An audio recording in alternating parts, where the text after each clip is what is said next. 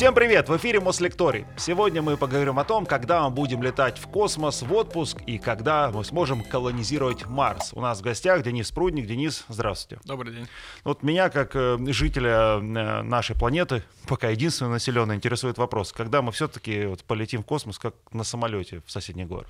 Да, это на самом деле частый вопрос и частый интерес обычных людей, кто населяет нашу планету, когда мы будем летать в космос как на самолетах, но сразу скажу, не буду строить иллюзии о том, что вот через 10 лет мы будем это делать. На самом деле это очень длительный, сложный процесс, и стоит понимать, что сегодня космическая техника достаточно сложная. То есть до сих пор это удел единиц стран, которые могут производить ракеты-носители, спутники, космические аппараты, поэтому говорить о том, что мы сможем летать вот и использовать туризм, вот этот самый космический, как что-то такое частое, как туризм, именно привычный нам сейчас, наверное, не имеет смысла, поскольку нужно доработать технологии, нужно сделать их более безопасными, сделать их более такими э, правильными с точки зрения инженерии, чтобы человек мог спокойно, как самолет, сесть, прослушать небольшую инструкцию о том, что там застегните ремень и полетели. Поэтому я думаю, что это будет граница там конца этого века, когда мы сможем действительно летать в космос как на самолетах. Но тут очень важно отмечать, что чем больше мы об этом думаем, тем ближе это будет. То есть пока чем чаще мы говорим о том, что вот мы хотим летать в космос как на самолетах, тем больше людей начинает заниматься этой темой, тем ближе сама идея вот этого вот полета в космос как на самолете. Поэтому очень важно, что мы об этом задумываемся, очень важно, что мы делаем на это акцент, о том, что мы этого хотим, имеется в виду все человечество. И я надеюсь, что инженеры будут об этом думать, будущие инженеры, будущее поколение разработают такие аппараты, которые смогут летать в космос как на самолетах. Ну, по крайней мере, такие идеи есть, концепты есть, осталось вот немножко дотянуть технологии, и надеюсь, мы сможем, как я люблю говорить, э, покупать э, на агрегаторах билеты в космический туризм, да, по акциям, не по акциям, и, собственно, летать в космос, смотреть на нашу прекрасную планету, как это делают сейчас профессиональные космонавты. Но понятие космоса, оно же такое растяжимое. Э, одно дело просто взлететь на какую-то высоту, там, может быть, почувствовать невесомость, или же оказаться на космической станции, или совершить виток. Вот. Какие направления, подвиды, может быть, такого туризма, ну, существуют, по крайней мере, в теории, и что уже есть на практике? Да, тоже очень хороший вопрос, поскольку сейчас, опять же, тема космического туризма, она сильно развита, она сильно популярна на Западе, у нас начинает становиться более популярной. Стоит э, разъяснить, что есть два больших направления космического туризма, по крайней мере, как я их вижу. Э, первое направление, так называемый суборбитальный космический туризм. Мы берем ракету, капсулу, называйте как хотите, и отправляем на границу космоса и атмосферы. Это так называемая линия Кармана, высота 100 километров, и фактически корабль, как камень, долетает до этой высоты и падает обратно. И 6 минут, пересекая вот эту высоту 100 километров, мы находимся в условном космическом пространстве, видим примерно те же картины, как космонавты видят из космоса, но при этом мы не совершаем орбитальный полет вокруг Земли, то есть мы не вращаемся вокруг нашей планеты. Это намного более просто, это сейчас намного более дешевле, но я считаю, что это такой, ну, условно притянутый за уши космический туризм, поскольку, ну, по сути, это суборбитальные полеты, то, что человек делал еще 60 лет назад. А также есть направление орбитального космического туризма, в котором Россия является пионером. Мы берем настоящую ракету космическую, мы берем настоящий космический корабль и отправляем человека в полет вокруг нашей планеты. Сейчас это полеты в сторону Международной космической станции, когда-то, возможно, это будут либо просто полеты на корабле, либо полеты, например, к Луне, но здесь сама техническая задача более сложная, это, естественно, там на порядок дороже, чем суборбитальные полеты, но мне кажется, это и есть то направление космического туризма, к которому мы должны стремиться. То есть именно орбитальные космические полеты, когда ты за 90 минут вращаешься, он делаешь полный оборот вокруг нашей планеты. Поэтому здесь два направления, более простое, да, подводя итог, это суборбитальный туризм, э, поднялись на высоту линии Кармана 100 километров и упали обратно на Землю, и орбитальный туризм, который может длиться, ну, теоретически бесконечно долго, но сейчас в среднем такая миссия длится от 5 до 14 дней, в зависимости от того, кто отправляет, куда отправляет и какая вообще цель этого полета. То есть, в принципе, да, вот таких вот укрупненных направлений космического туризма. А при этом люди вот оказываются на МКС или они просто делают витки вокруг Земли и не выходят вот э, в, в, на станцию? А тут зависит от того, кто отправляет, опять же. То есть в Америке часто бывают полеты, когда просто летают на корабле, смотрят на планету несколько дней. В нашей стране реализуются только полеты к Международной космической станции, когда ты стыкуешься, две недели живешь на Международной космической станции. Ну и как отмечают те люди, которые отправлялись в такие полеты, по сути, ты проводишь двухнедельный отпуск на космической станции, таком космическом отеле, поскольку, есть естественно, у тебя нет таких профессиональных задач, как у космонавтов, там, проведение научных экспериментов, может быть, наблюдение за Землей, там, обслуживание станции. Ты летишь как турист, отдыхаешь, наслаждаешься невесомостью, снимаешь ролики, общаешься со своей семьей из космоса, и, собственно, вот главное отличие космического туриста от космонавта. То есть он не профессионал, который полетел в отпуск, космонавты — это для них профессия, которая, ну, подразумевает выполнение определенных научных экспериментов, опять же, и определенных научных задач, которые перед ним поставлены.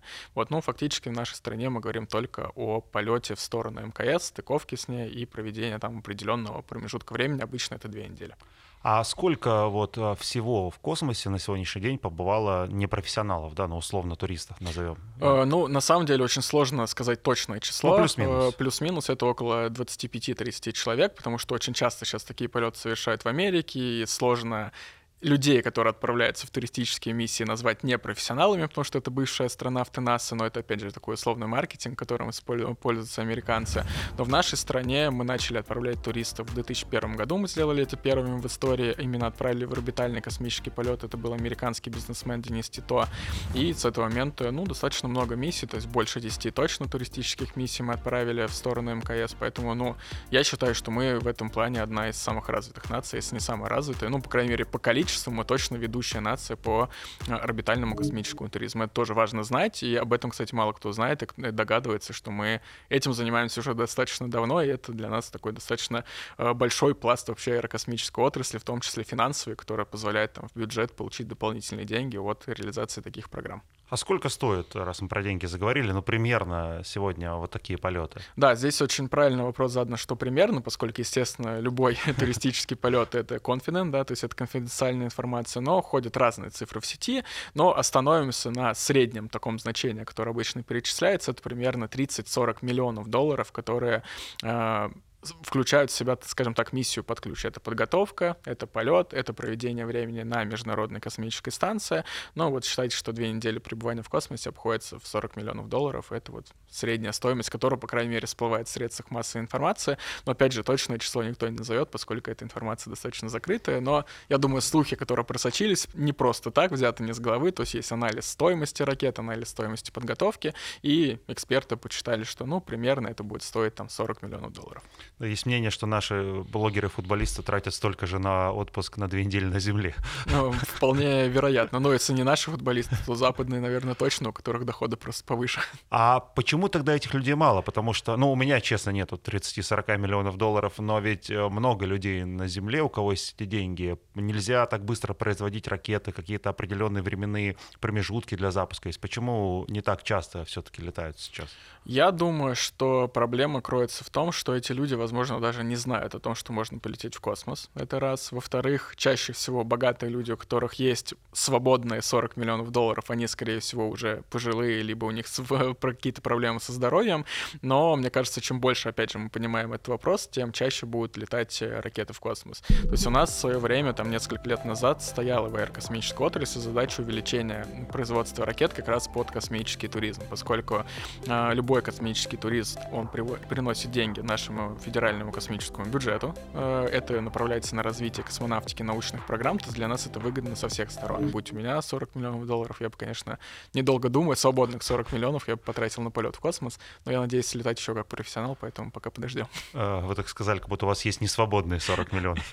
Но не будем считать чужие деньги, да вернемся э, к нашей программе. А вы не читали, может быть, какие-нибудь мемуары вот людей, которые летали в космос как туристы, с чем самым сложным они столкнулись. Потому что я вот даже какие-то бытовые вещи не могу понять. Там душ э, в космосе, который мы примерно видели, как э, происходит. Это же что-то очень нелепое для нас, землян. Вот с чем самым сложным сталкиваются туристы, про что они обычно говорят? На самом деле, ну, мемуаров как таковых они не писали, ну, то есть целые книги. Да. Скорее, это были либо блоги, либо какие-то заметки, которые они писали в своих социальных сетях. И я могу сказать, что единственное то, что можно сказать про всех космонавтов и туристов, которые были в космосе, то, что они говорят, что это было просто великолепно. От стадии там заключения договора и начала подготовки до возвращения на Землю не стоит забывать, что полет в космос не заканчивается касанием спускаемого аппарата Земли. Начинается после полетной реабилитации, там медики за тобой наблюдают. Это очень сложный процесс, и все туристы, которые летали на наших кораблях, иностранные туристы, они отмечали, что, ну, здесь все идеально, то есть это, ну, видно сразу профессионализм отрасли. Мы отправили первого космонавта, у нас глобальный опыт подготовки, подготовке э, космонавтов, теперь еще и в подготовке туристов, и поэтому, собственно, они отмечали только, насколько все это профессионально, нативно, просто, без каких-то изъянов, и о каких-то сложностях они не говорили, хотя понятно, что у любого человека, как минимум, а, при в тот момент, когда он оказывается в невесомости, возникает адаптация к невесомости, поскольку это сложный физиологический процесс, и в любом случае будет какая-то адаптация, тошнота, какие-то физиологические аспекты, но они об этом знают, на подготовке им об этом говорят, они к этому готовы, есть специальные таблетки, которые могут в этом помочь, поэтому, в принципе, чего-то негативного они вообще не отмечают, наоборот, чаще всего говорят, что это лучший отпуск э, в моей жизни, я бы еще раз летал с удовольствием, и некоторые, кстати, вот один турист летал два раза а, на нашем корабле «Союз», поскольку ему настолько понравилось, что он говорит, никакие Мальдивы, никакие там э, наши райские места на Земле, они не заменят э, космические полеты, наблюдения нашей планеты из иллюминатора орбитальной станции. И уже людей не пугает то, что душ надо принимать при помощи влажных салфеток, потому что привычного душа там встать и лейкой себя полить нету. И мне кажется, здесь абсолютно адекватно их оценка, что, ну да, есть определенные как бы из-за невесомости э, технические проблемы, но они к этому готовы, опять же, они знают, как это все нивелировать и знают, на что они идут, заплатив свои там условные 40 миллионов за туристический космический полет. А насколько подготовка туриста отличается от подготовки космонавта? И вот что она в себя включает, какие этапы?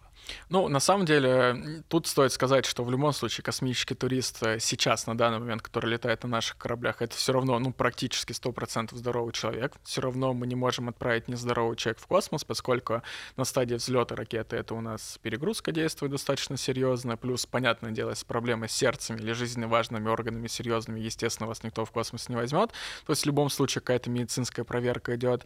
Но если говорить конкретно по, про подготовку, то здесь различие кроется в том, о чем я выше говорил. То есть профессиональный космонавт, он летит на МКС, чтобы проводить научные эксперименты. Он должен разбираться, как работает станция, как ее починить, если что-то пойдет не так. Естественно, есть поддержка ЦУПа, Центра управления полетами специалистов, но он должен понимать, как это работает. У туриста задача немножко другая, и вот э, в недавнем полете, когда в космос летала Юлия Пересильда Клим Шипенко, их командир, который отправлял их э, на орбиту, Антон Шкаплеров, он отметил, что, по сути, основная задача туристов — это не мешать экипажу выполнять свою научную программу и обеспечивать свой быт. То есть главное, чему стоит научить космического туризма, э, туриста, это ходить в туалет, это принимать душ, это кушать и желательно не мешать и ничего лишнего не трогать как на ребенка. станции.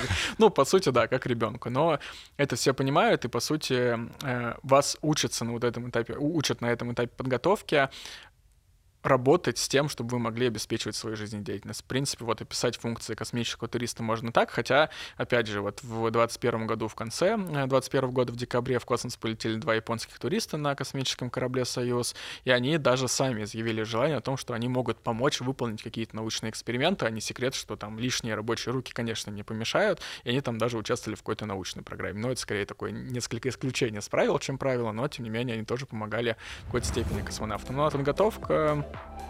длится меньше, чем у профессиональных космонавтов. Сегодня профессиональный космонавт российский готовится к полету примерно 8-10 лет в среднем. Вот. Турист может приготовиться, вот опять же, с примера Юлии Пересильта Клима Шипенко, он может подготовиться к полету за, ну, буквально 4 месяца. А вот туристов их крутят в этих центрифугах, какие-то супернагрузки им дают на Земле или такого нету при подготовке? Нет, их, конечно, крутят на центрифугах, то есть э, медицинская, это часть медицинской подготовки uh-huh. космонавтов, конечно, им это все рассказывают, показывают, поскольку в любом случае на стадии, опять же, старта ракет и турист, и космонавт находятся в одной и той же ракете, в одном и том же космическом корабле, и поэтому они испытывают те же перегрузки, и даже турист должен примерно понимать, что с ним будет. Так же, как, например, кресло ускорения Кориолиса, чтобы понимать, что будет с вестибулярным аппаратом, когда вы окажетесь в невесомости, поскольку он перестанет работать так, как он работает на Земле. Это стадия дезориентации полной. Поэтому здесь, конечно, медицинская подготовка фактически такая же, только опять же, в силу времени в усеченной форме. Ну вот если возвращаться к этой сумме, да, там 30-40 а, миллионов долларов, то Илон Маск, он в 2002 году, да, кажется, еще говорил о том, что многоразовые корабли смогут снизить в 10 раз стоимость этого полета. Вот это сейчас как-то продвинулось или пока не получается? Очень сложный вопрос с Илоном Маском уменьшения стоимости запуска. Он говорил конкретно про стоимость выведения полезной нагрузки, да, то есть сейчас там, условно говоря, один килограмм груза выведенного на орбиту оценивается там в 20-30 тысяч долларов примерно. Вот, он хотел эту стоимость снизить там до 10 до 5 тысяч, но, насколько я знаю, текущие ракеты Илона Маска, они стоят по стоимости так же, как наши одноразовые ракеты, которые запускаются, поэтому говорить о том, что он там поменял рынок совсем конкретно невозможно, поскольку такое ощущение, что стоимости примерно одинаковые. Притом у него многоразовые ракеты, у нас одноразовые. Но в любом случае многоразовость — это тренд космонавтики, и в любом случае вся мировая космонавтика сейчас двигается в сторону многоразовости, поскольку если даже сейчас не удалось уменьшить стоимость, если мы технологию начнем масштабировать, улучшать, то когда-то действительно это может привести к тому, что э, запуски ракет ста- э, станут стоить э, дешевле. Но пока об этом очень сложно говорить, поскольку нельзя взять какую-то данную таблицу, например, и сказать, что вот запуск ракеты стоил там 100 миллионов долларов, а вот запуск стоил 110. Мы уменьшили там на 15% стоимость запуска. Таких данных нет, очень сложная отрасль. И вообще мне нравится фраза одного из космонавтов, он как-то мне сказал о том, что космос — это не про бизнес. То есть здесь невозможно подсчитать реально, сколько стоит э, ракета, то есть это дело государственного масштаба, то есть те государства, которые запускают ракеты, и говорить вот привычную парадигму, что здесь масло стоит там 10 рублей, здесь 15 рублей, сравнивать, что вот мы уменьшили стоимость, потому что используем другую упаковку, здесь, к сожалению, очень сложно, поскольку очень много закрытых вещей, конфиденциальных, которые мы не можем просчитать, и мы можем э, по сути, рассуждать только на основе тех данных, которые э, выпускаются СМИ. А эти данные могут выпускаться в том числе для того, чтобы, ну, лишний раз сделать маркетинг компании. Ну, с многоразовой, наверное, ее часть денег уходит на проверку, да, того, что вернулось на Землю, потому что то, что новое, оно надежнее, ну, как мне так кажется. Вот. Да, на самом деле это вот очень верная фраза, и мало кто это понимает, что многоразовый звучит круто. Действительно, там Илон Маск запустил свою ракету Falcon 9, у нее первая ступень приземлилась обратно на Землю, но мало кто догадывается, что за этим следует следует доставка обратно в лаборатории, проверка при помощи сложнейшего оборудования, адаптация под новые двигатели, потому что двигатели не многоразовые у ракет. И все это накладывает дополнительные расходы. То есть нельзя говорить о том, что она приземлилась, мы там сдули пыль, условно говоря, немножко ее охладили, и сразу следующий полет на следующий день. Такого нету, в любом случае ее обслуживают, что-то меняют, что-то дорабатывают, какое-то оборудование необходимо менять. И тут нельзя говорить о том, что мы произвели там, условно говоря, первую ступень за, там, опять же, условные 100 миллионов долларов, и вот 10 раз используем, значит, стоимость одного запуска 10 миллионов. Нет, у нас накладные расходы, у нас обслуживание, доставка, и все вот эти вот вещи, они копятся. И не факт, что на глобальной длинной дистанции 10 запусков одной ступени будет стро- э, стоить дешевле, чем произвести 10 э, первых ступеней одноразовых. Поэтому здесь, опять же, очень сложно говорить, поскольку как раз а, данные по стоимости обслуживания первой ступени, они не всплывают нигде. То есть это закрытая информация, и мы можем только вот рассуждать а, некими технологическими процедурами, которые кроются за тем, что такое обслуживание ступени. А я скажу, что обслуживание любой ступени после полета — это очень сложно. Это дефектология, то есть поиск э, микротрещин, которые могут возникать в конструкции. Это нагар, который возникает из-за работы двигателя. Ну, там куча аспектов, которые влияют на запуск, и не факт, что там ступень даже, которая успешно вернулась, она сможет отправиться в космос. Вот у нас в стране, раз это общий тренд, э, тоже ведь э, запатентована какая-то многоразовая уже ракета. Что это такое и на каком этапе создания она сейчас находится? Да, у нас есть проект по созданию многоразовой ракеты с первой ступенью. Вот пока по ней очень мало информации. Есть информация о том, что она разрабатывается. То действительно, мы разрабатываем многоразовую ракету с многоразовой первой ступенью. Мы, кстати, разрабатываем еще многоразовый космический корабль, который называется Орел. О нем чуть больше информации. То есть мы поддерживаем этот тренд, и мы понимаем, что потенциально это может уменьшить стоимость запуска. Но так как эти проекты только недавно стартовали, естественно, разработка только начинает вестись, то какой-то такой широкой открытой информации о них нету, но само стремление нашей страны включиться в этот процесс, оно вызывает уважение, поскольку работа это серьезная, очень сложная, это, по сути, новые ракеты разрабатывать с самого нуля на новых принципах, на новых там технологических укладах, и то, что мы этим занимаемся, говорит о том, что мы понимаем где-то, что действительно это нужно, это важно, и самое главное, как мне кажется, мы понимаем, что мы сможем уменьшить стоимость запуска. Никто не будет разрабатывать, чтобы просто догнать условно Илона Маска и сказать, а мы тоже так можем. По поводу э, патентов стоит понимать, что на каждую космическую технику куча патентов, какие-то на определенные программы, какие-то на технологические какие-то вещи. И, собственно, здесь говорить о том, что патент равно готовое изделие, не имеет смысла, поскольку в каждой ракете столько патентов, что их там не пересчитать э, не то что на пальцах, наверное, на пальцах э, всех людей, которые есть в этом городе, количество патентов на одну ракету. Поэтому сам патент, он, наверное, говорит о том, что работа ведется, она есть, что-то патентует, поскольку организация-изготовитель, естественно, ее интерес в том, чтобы это принадлежало ей как интеллектуальная собственность, это скорее такая э, важная работа именно доку- документационная, назовем ее так, что это обычная работа наших инженерных предприятий, не только космических, поэтому патент не равно изделие, но при этом это патент равняется тому, что мы действительно разрабатываем ракету, и работа внутри КБ конструкторских бюро активно ведется, и я надеюсь, мы доведем ее до конца. Вот мы про ракету сказали, а вы обмолвились еще про корабль многоразовый. Э, и такие корабли уже были, и, э, соответственно, в Америке шаттлы летали, и у нас один раз э, Буранс летал. Вот что-то похожее, да, я так понимаю, сейчас разрабатывается? А, нет, на самом деле разрабатывается что-то похожее на то, что сейчас есть в Америке, как раз у Илона Маска есть mm. корабль, который называется Crew Dragon. Это считается первый корабль многоразовый в истории, именно массового производства. И мало кто знает, что в советское время тоже разрабатывался многоразовый космический корабль. А корабль, назывался... он а, вот по виду ракета больше напоминает или самолет? Вот слово а... корабль. Почему не ракета, а корабль? Корабль, потому что это корабль. То есть вот если мы возьмем современный корабль «Союз», он состоит из трех отсеков, mm-hmm. там можно посмотреть в интернете его картинки, то вот все космические корабли — это вот примерно такая похожая конструкция. Но оно тоже Шаттл в виде ракеты это все равно. Нет, это отдельное изделие. То есть стоит а. понимать, что ракета это средство доставки космического корабля, спутника, марсохода, чего угодно, полезной нагрузки в космос. То есть ракета длинненькая со ступенями. Так, а это корабль ракета. то, что наверху. Корабль то, что наверху Все. под головным обтекателем. Его конфигурация может быть разной. У одних стран одна конфигурация, у других другая. Кто-то делает что-то смежное, например, Китай, что-то берет оттуда, что-то оттуда, и получается свой корабль. То есть это отдельное техническое изделие, никоим образом, самое главное, не похожее ни на шаттл, ни на Буран. То есть это космический корабль. То есть э, шаттл Буран — это скорее космические ракеты-планы, у которых была задача вот э, того, чтобы они много раз летали в космос, но немножко на другом принципе работы. Космический корабль многоразовый — это корабль, который может несколько раз летать в космос, отправлять людей в космос, и в нашей стране такой корабль разрабатывается. Это корабль «Орел» под названием «Орел», и важное отличие от американского аналога Crew Dragon, который уже летает в космос, в том, что мы изначально его разрабатывали под полет на Луну. То есть американский Crew Dragon только при помощи серьезных, очень долгих разработок сможет долететь до Луны, а наш корабль Орел, он изначально проектировался под полет на Луну. При этом также может летать на низкую околоземную орбиту, то есть, например, на МКС или там российскую орбитальную станцию, которая разрабатывается. И, соответственно, мы как бы в этом плане ушли чуть вперед. То есть мы сразу задумались о том, что будущее направление космоса — это Луна.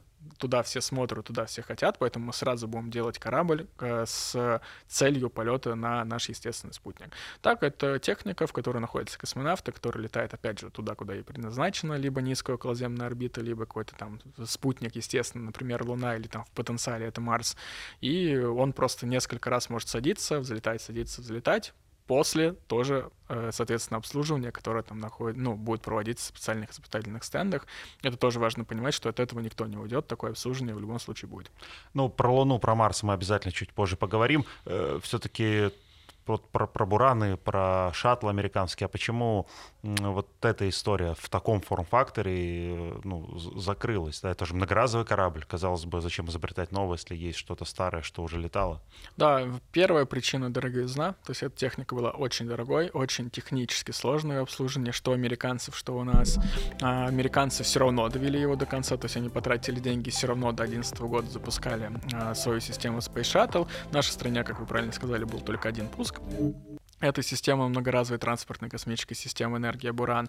Но Причина кроется в том, что это было очень дорого. И вторая причина, почему у нас был закрыт Буран, то, что у нас в стране не было полезной нагрузки, которую этот Буран мог отправлять. То есть, условно говоря, у нас есть э, наш космоплан Буран, супер большой, который может выводить очень много полезной нагрузки в космос, а потом оказалось, что в стране нет полезной нагрузки, которую на нем можно выводить, и тогда вся там экономическая целесообразность, она падает. Ну, собственно, за этого проект было решено закрыть, но американцы его довели до конца, и в том числе благодаря американской системе Space Shuttle была построена международная космическая станция, поскольку как раз для Space Shuttle полезная нагрузка была. Ну и по шаттлу, да, мы не забываем, э, что было два трагических момента, два взрыва, э, собственно, система Space Shuttle, то есть безопасность, она была достаточно спорной у этой системы, и, собственно, поэтому от нее было решено отказаться. То в есть том числе. доработать безопасность было, ну, как-то невозможно. Было сложнее, да, сложнее, чем, да. То есть, на самом деле, в этом э, глобальное отличие, как мне кажется, нашей отечественной космонавтики от западной, в том, что у нас всегда приоритет была безопасность экипажа,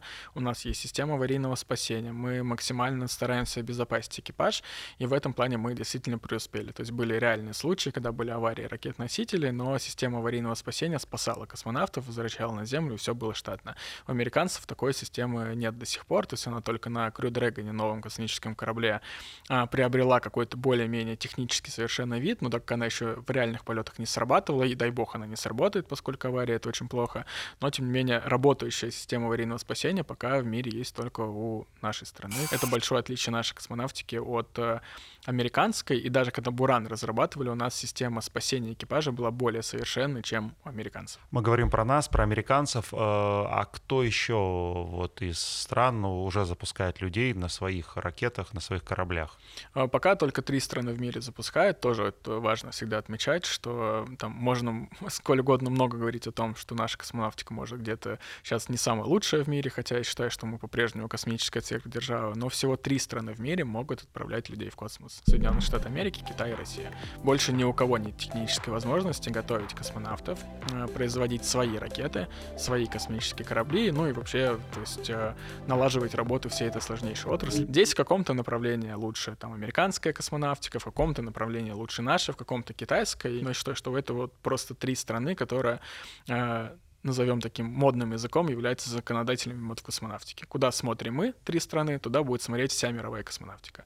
И если кого-то из этих стран не будет на мировой космической арене, то, скорее всего, весь космос схлопнется. То есть все остальные страны, они играют, пытаются догнать некоторые, например, Индия, но им до нас еще достаточно далеко. А вот, кстати, кто пытается догнать, э, пытаются ли или другие страны, ну, как бы, окей, у нас нет ракеты, будем летать там с помощью русских, американцев, китайцев? Ну, скорее, вот большая часть стран именно вот этот подход использует, то, что мы купим услугу, мы запустим своего космонавта, будем горды, что у нас появился там космонавт из нашей страны, э, но, наверное, ближе всех, чтобы догнать в пилотируемой космонавтике наши страны, вот э, топ-3 стран, это Индия. То есть у них действительно развивается космическая программа, и они они ближе всех к этому. Дальше там яма, потому что больше никого, собственно, нет. А вот еще вы обмолвились про российскую международную станцию, о, российскую космическую станцию, уже не международную. Что это за разработка, на каком она этапе, интересно? Это да, что-то это... вроде э, вот нашей станции, которая была давно затоплена, да?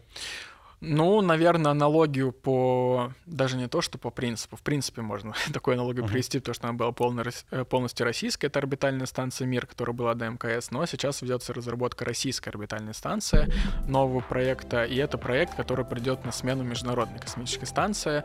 Он а, сейчас находится на стадии эскизного проектирования, активно разрабатывается. И, насколько я помню, в августе этого года, 23 года, должны защитить эскизный проект. То есть работа активно ведется. Это будущее нашей пилотирования пилотируемой космонавтики, у нее будет другая орбита.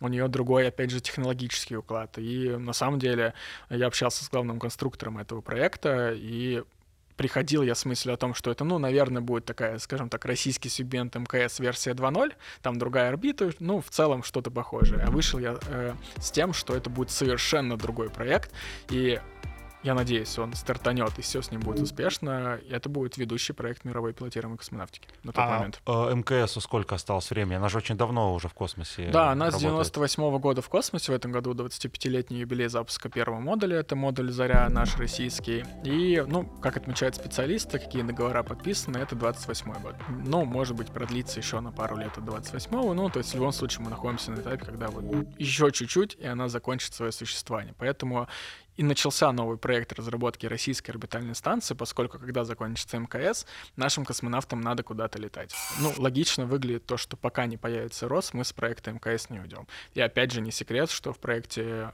Международной космической станции мы играем ведущую роль, потому что без нас, э, например, ее затопить будет невозможно. А другие страны свои делают станции или пока нет тоже таких? А, ну, скажем так, в Америке очень популярно сейчас направление частной космонавтики, мы это прекрасно знаем, и у них очень много, ну, таких, скажем, мыслей о том, что они хотят запустить коммерческие орбитальные станции. Но именно в таком э, структурированном подходе у американцев никаких проектов, по крайней мере, я не вижу, чтобы они прям четко понимали, что у нас будет американская орбитальная станция. По аналогу с российской орбитальной американской. Такого у них нету. Единственное, у кого сейчас есть своя орбитальная станция на орбите, помимо МКС, МКС — это Китай. У них своя станция Тиньгунь называется, она уже на орбите находится, она уже в собранном состоянии будет немножко адаптироваться, меняться, но она уже собрана, летают э, тайконавты китайские на нее, поэтому здесь, э, ну, по американцам сложно сказать. Для меня это, кстати, загадка, почему они заранее не задумались о том, что придет на смену Международной космической станции, потому что они рисуют красивые коммерческие проекты, космоотель на орбите, там какие-то коммерческие, э, коммерческие станции, но создание МКС на текущий момент обошлось 160 миллиардов долларов. Никакая страна в мире не способна такие бюджеты вытянуть там за какой-то маленький промежуток времени на развитие одного конкретно космического проекта. Хорошо. А, предлагаю перейти э, вот от путешествий до космических исследований колонизации космоса.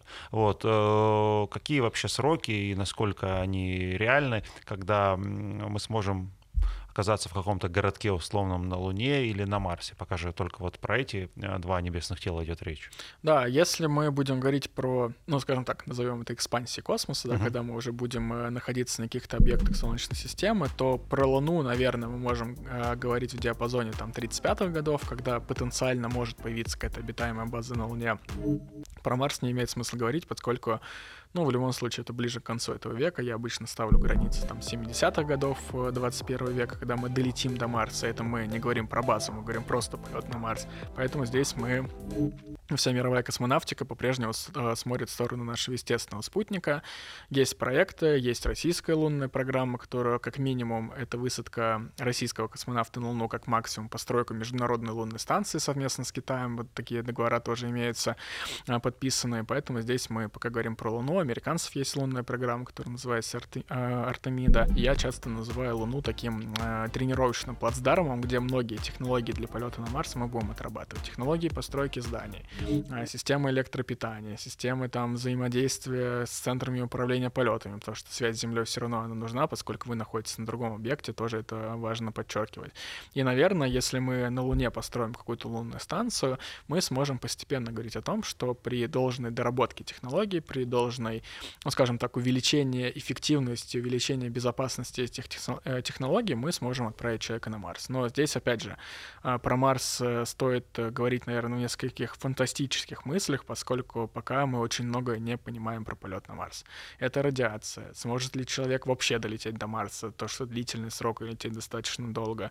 И многие-многие такие психофизиологические аспекты, которые необходимо еще дать ответ, вообще возможен этот полет или нет. А про Луну, да, раз она ближе и в перспективе а, тоже ближе к нам. А как э, это примерно может выглядеть? Это что-то напоминающее Международную космическую станцию или это прям какие-то купола, вот как э, в фильмах, да, а, фантастических, то есть такие юрты, да, условно, раз-раз-раз э, рассредоточенные по поверхности Луны. То есть какие вот есть проекты, как они выглядят? Как таковых проектов э, современных я не видел, как это может выглядеть. То есть, ну, может быть, какие-то фантастические арты, но на самом деле здесь, наверное, что-то между вот этими юртами, как вы сказали, uh-huh. и между Международной космической станцией. То есть в любом случае, если мы говорим про лунную станцию на поверхности нашего естественного спутника, то это будет модульная конструкция, которая по модулям будет доставляться и соединяться в некий вот такой вот обитаемый э, модуль. Его внешний вид это тоже э, предложи, надо еще ученым понять, как он будет реализован. То есть это надо смотреть предложения, там плюсы и минусы каждого из вариантов.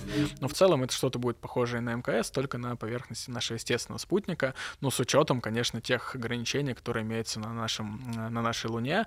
Э, там воздействие радиации, что надо там как-то защитить от радиации, электропитания и так далее, и так далее, энергоэффективность в том числе. И здесь это как раз одна из задач, которая решается инженерами, которые должны ее в ближайшие там десятилетия, условно говоря, решить и отправить все-таки человека на Луну. То есть здесь говорить конкретно о виде очень сложно, поскольку эта задача сейчас только начинает решаться. Но при этом, а, наверное, мы будем в своей лунной станции использовать наработки советского времени. У нас был, была лунная программа советская, которая в параллель шла с американской лунной программой, и были предложены проекты обитаемых баз на Луне. И, наверное, вот если посмотреть, опять же, их э, вид в интернете, вот эти вот э, городки на Луне советские 60-х годов, то можно примерно понять, в какую сторону мы смотрим и как это будет примерно примерно выглядит. Ну, с учетом, опять же, того, что технологии развились, стали чуть лучше, возможно, как-то это немножко переадаптироваться в какой-то несколько иной вид.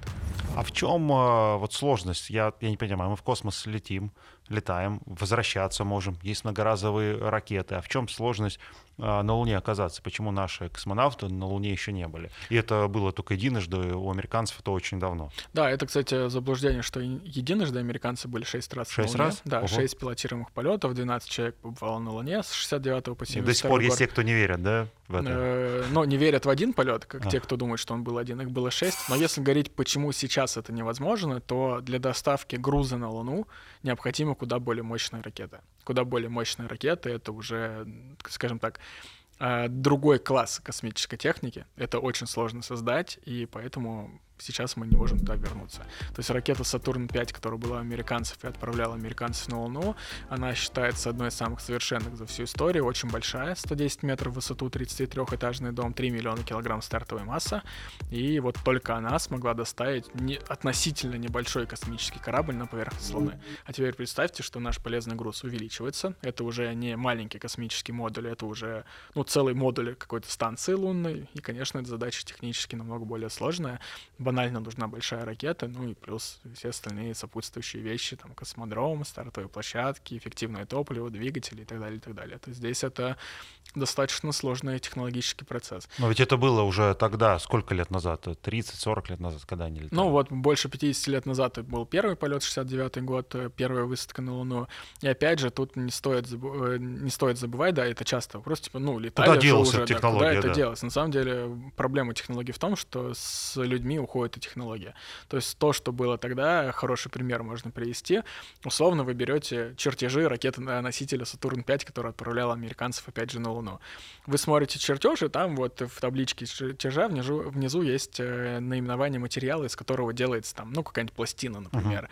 И там указан материал, там, то-то-то-то-то, наименование четкое, стандартизированное, у нас это ГОСТы, у них свои стандарты, но если вы откроете этот стандарт сейчас уже в новой редакции, этого материала вообще не существует. То есть ты начинаешь думать, так, а что же это за материал? Давайте попробуем его заменить на другой материал. Ну, аналогичный. Мы же примерно понимаем, что наименование материала кроет в себе, что тут такое-то количество там фтора, такое-то количество серы, такое-то количество там железа, стали и так далее. Ты начинаешь анализировать, но возникает следующий вопрос. Ты создал аналог. Все отлично, хорошо, допустим, он будет работать, но его же надо испытать, его надо произвести, и не факт, что аналог, который потенциально похож, он будет таким же. В результате мы приходим к тому, что один аналог материала, который есть в чертежах, нам необходимо очень долго разрабатывать. И тогда возникает вполне резонный вывод, что проще сделать ракету с нуля уже с текущими материалами, разрабатывая под текущие стандарты и техно- э, текущий технологический уклад. То есть э, общее заблуждение, что если у нас э, есть чертежи, ну, утрированно, да, возьмем, что у нас есть полностью чертежи и технологические процедуры на ракету, то ее легко установить. Нет, нелегко, потому что технологии продвигаются, и, возможно, э, тот технологический процесс, который использовался для деталей ранее, он уже не существует в современной промышленности, и даже если мы, условно говоря, захотим э, задаться идеей создать технологический процесс, нет человека, кто придумал его в то время. То есть, условно говоря, тот человек уже ушел в мир иной, его не существует, и молодой инженер придет и скажет, да я вообще это, про этот процесс первый раз слышу. Как можно деталь гнуть вот так? Мы уже давно гнем ее вот так. Продолжая, да, про колонизацию Луны, э, вот в прошлом году появилась новость, что на Луне удалось вырастить э, растение. Где его там вырастили, если там сейчас никого нет? Как это произошло? И когда там сады целые появятся уже? Э, Выращивали китайцы на своей автоматической станции, межпланетной станции, какие-то растения, не скажу конкретно какие, но они отправляли Ну, рис, на Луну не рис точно, потому что он как раз там не вырастет, ему воды много нужно, а там ее нету. Вот, выращивали, это научные эксперименты, и как это делается без людей? Очень просто, автоматические установки, условно говоря, вот автоматическая станция, в ней маленький блок, в котором находится это растение, и определенными автоматическими процедурами пытается понять, э, будет рост этого растения или нет. Они подтвердили, что он был, при этом большая часть все равно урожая так или иначе гибнет э, в условиях Луны, но тем не менее какие-то первые зачатки вот этого процесса выращивания, они начались, и это тоже, кстати, важный аспект э, полетов на Луну. Поэтому такие эксперименты проводятся, они и на МКС проводятся, выращивают разные перчики, выращивают разные там другие там укропчики, салатики, чтобы понять вообще, как процесс выращивания растений отличается в невесомости без э, действия постоянной гравитации, которая есть на Земле. И, ну, это отдельное направление научных экспериментов, это космическая биология, в которой мы тоже являемся пионерами и лидерами, и тоже важное направление для будущих э, пилотируемых полетов в сторону там дальних планет. Казалось бы, без гравитации легче расти вверх, растению должно быть. А ему, да, кстати, без гравитации ему все равно куда расти. Вверх, в бок он растет туда, где находится солнышко. Вот будет оно здесь, будет расти, собственно, в бок. Будет внизу, будет расти вниз, но там есть другие аспекты. Например, поливать. Как в невесомости поливать? На Земле все в Землю впитывается, а в космосе водичка-то шариком становится и улетает по всем направлениям. Вот тут возникает вся интересно. магия космоса, потому что я люблю тоже проводить этот пример, что люди, которые разрабатывают что-то для космоса, они сами не, не чувствовали невесомость никогда чаще всего. То есть это инженеры, которые в космос не летают, но они разрабатывают для космоса. И в этом, мне кажется, весь, вся гениальность таких людей, поскольку они делают то, что никогда сами не прочувствуют, но при этом делают так, что это работает там, вот, где они никогда не окажутся. Вот для меня это некая тайна, как Королёв, условно говоря, придумал ракету, никогда не был в, э, в космосе и не зная, не чувствуя на себе, что такое невесомость. И вот в этом, наверное, есть гениальность инженеров, ученых, которые что-то делают для космоса. Сейчас, наверное, будет глупый вопрос, э, но вот мы говорим про невесомость, да, сложно там цветы поливать. Но мы же смотрим фильмы про космос, где нет невесомости, где каким-то образом люди ходят по кораблям и не летают. Это вообще в теории, как от этой невесомости избавиться в космосе, можно? Да, можно создать э, весомость, можно создать давление на опору, чтобы мы могли ходить. И эти методы, которые показываются чаще всего в фильмах, это вращающиеся э, центрифуги такие такие объекты большие. Это, в принципе, один из способов это сделать. И сейчас э, в России проводят эксперименты по созданию очень маленьких таких установок э, для маленьких, ну, наверное, насекомых, я даже не знаю для кого, э, которые будут создавать вот это искусственное давление на опору, ну, чтобы можно было понехать. Ну, фактически, да, то есть привычное нам. Но, опять же, это целый большой цикл разработки, но потенциально то, что показывают в фантастических фильмах, это работает, это действительно может работать, и вот сейчас эксперименты реальные, научные, начинают постепенно в эту сторону идти, чтобы понять, когда мы сможем создать из маленьких, там, 20-сантиметровых установок уже глобальные большие, чтобы человек мог спокойно передвигаться. Ну. Но на Луне в этом плане лучше, там все-таки есть гравитация, она меньше, чем на Земле, но она какая-то же существует. Да, там есть гравитация, вот, в этом плане, конечно, легче в гравитации, на Марсе она еще больше, кстати, гравитация, поэтому здесь, ну, про невесомость, наверное, адекватно и правильно говорить, если мы говорим про миссии, не, не связанные с посадками на какие-то объекты. То есть если мы говорим про, например, орбитальную станцию вокруг Луны, там вопрос невесомости все равно придется как-то решать. Ну и про Марс, наверное, вопрос. Да, мы выяснили, что это далеко и долго. А вообще, насколько целесообразно тратить на это силы, время, гигантские средства? И для чего вообще все это? Потому что не все понимают. Я вот тоже, да, из того, что я знаю про Марс, туда смысла-то особого лететь нет. И главное, в перспективе я не понимаю, сколько там надо насобирать этих модулей, какими силами, чтобы туда кто-то переехал. Опять же, тут очень да я даже не знаю, философский это вопрос или нет, но стоит понимать, что космонавтика, она влияет на нашу жизнь. Мы этого просто не замечаем. Вот у нас э, перед собой микрофоны беспроводные. Почему они беспроводные? Потому что американцы летали на Луну, у них была беспроводная техника. Это модули передачи сигнала и так далее. Все это приходит из космонавтики. Сенсорные экраны пришли так или иначе из космоса, которыми мы сейчас активно пользуемся. И вообще, если посмотреть там в своей квартире, на работе, в офисе пространство, то чаще всего многое, что мы видим вокруг, оно пришло из космоса. Какие-то новые новые пластики, которые очень легкие, не при этом прочные. Здравствуйте, космонавтика, потому что в космосе важно прочно и легко. А, какие-то модули, опять же, там, передачи сигнала из космоса. Какие-то материалы для посуды, которые мы используем, там, при жарке яичницы, тоже приходят частично из космоса. И вообще космос, он очень сильно влияет на нашу бытовую жизнь. И, наверное, само стремление к покорению Марса, оно важно с точки зрения э, развития жизни, в том числе здесь, на Земле. Те технологии, которые будут развиваться для покорения Марса, я уверен, найдут применение здесь, на Земле, и нашу жизнь сделают еще более комфортной, более удобной. И, наверное, второй аспект, то, что само стремление к исследованию, познанию нового, оно важно с точки зрения эволюции человека как вида. То есть как только мы перестанем развиваться и будем вот сидеть в своих девайсах и на этом закончим свое развитие, мы превратимся в что-то по аналогии одного фантастического мультика, где был робот, собирающий мусор, да, мы будем лежать на каких-то лежалках и никуда не хотеть, ничего не делать. Это же неправильно, то есть мы должны стремиться куда-то, мы должны что-то познавать, и, наверное, в этом плане космос — это та вещь, которая всем интересна и всем хочется познавать, но при этом, опять же, обычному рядовому человеку важно понимать, что многие бы бытовые вещи, они приходят из космоса, и благодаря тому, что когда-то они разрабатывались для космоса, потому что это дорого, потому что там все надежно, и потом это при помощи там сложных бизнес-процессов образуется в бытовые вещи. Например, фильтры, фильтры для воды, которые у многих э, на кухне стоят под раковиной, это прямое следствие развития космоса, потому что фильтр очень важная часть Международной космической станции, фильтрация воздуха, фильтрация воды, чтобы там они дышали чистым воздухом, космонавты. И технологии, которые используются для фильтров, они сейчас вот пришли в обычную жизнь. Если для космоса это дорого и очень тяжело, то вот сейчас вы можете прийти любой там, ну, строительный магазин, купить себе этот фильтр за условные 3000 рублей, повесить и пить чистую воду. И в финале мы с вами за рамками эфира говорили о том, что сейчас э, открыта какая-то программа, что можно всем желающим податься в космонавты. Да, у нас в стране с 2012 года реализован так называемый открытый отбор в отряд космонавтов, и 10 июля госкорпорация Роскосмос объявила о старте нового открытого отбора. Что такое открытый отбор? Любой гражданин России, который соответствует минимальным требованиям, они указаны на сайте Центра подготовки космонавтов имени Юрия Алексеевича Гагарина, может собрать документ, поучаствовать в отборе.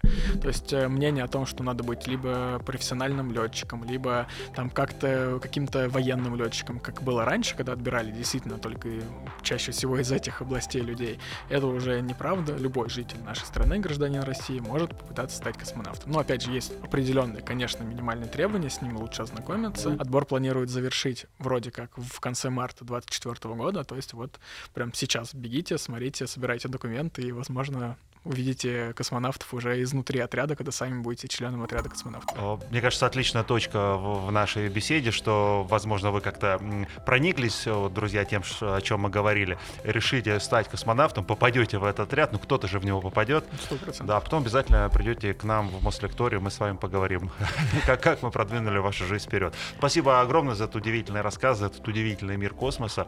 Вот, э, мне было любопытно и интересно. Спасибо. Спасибо.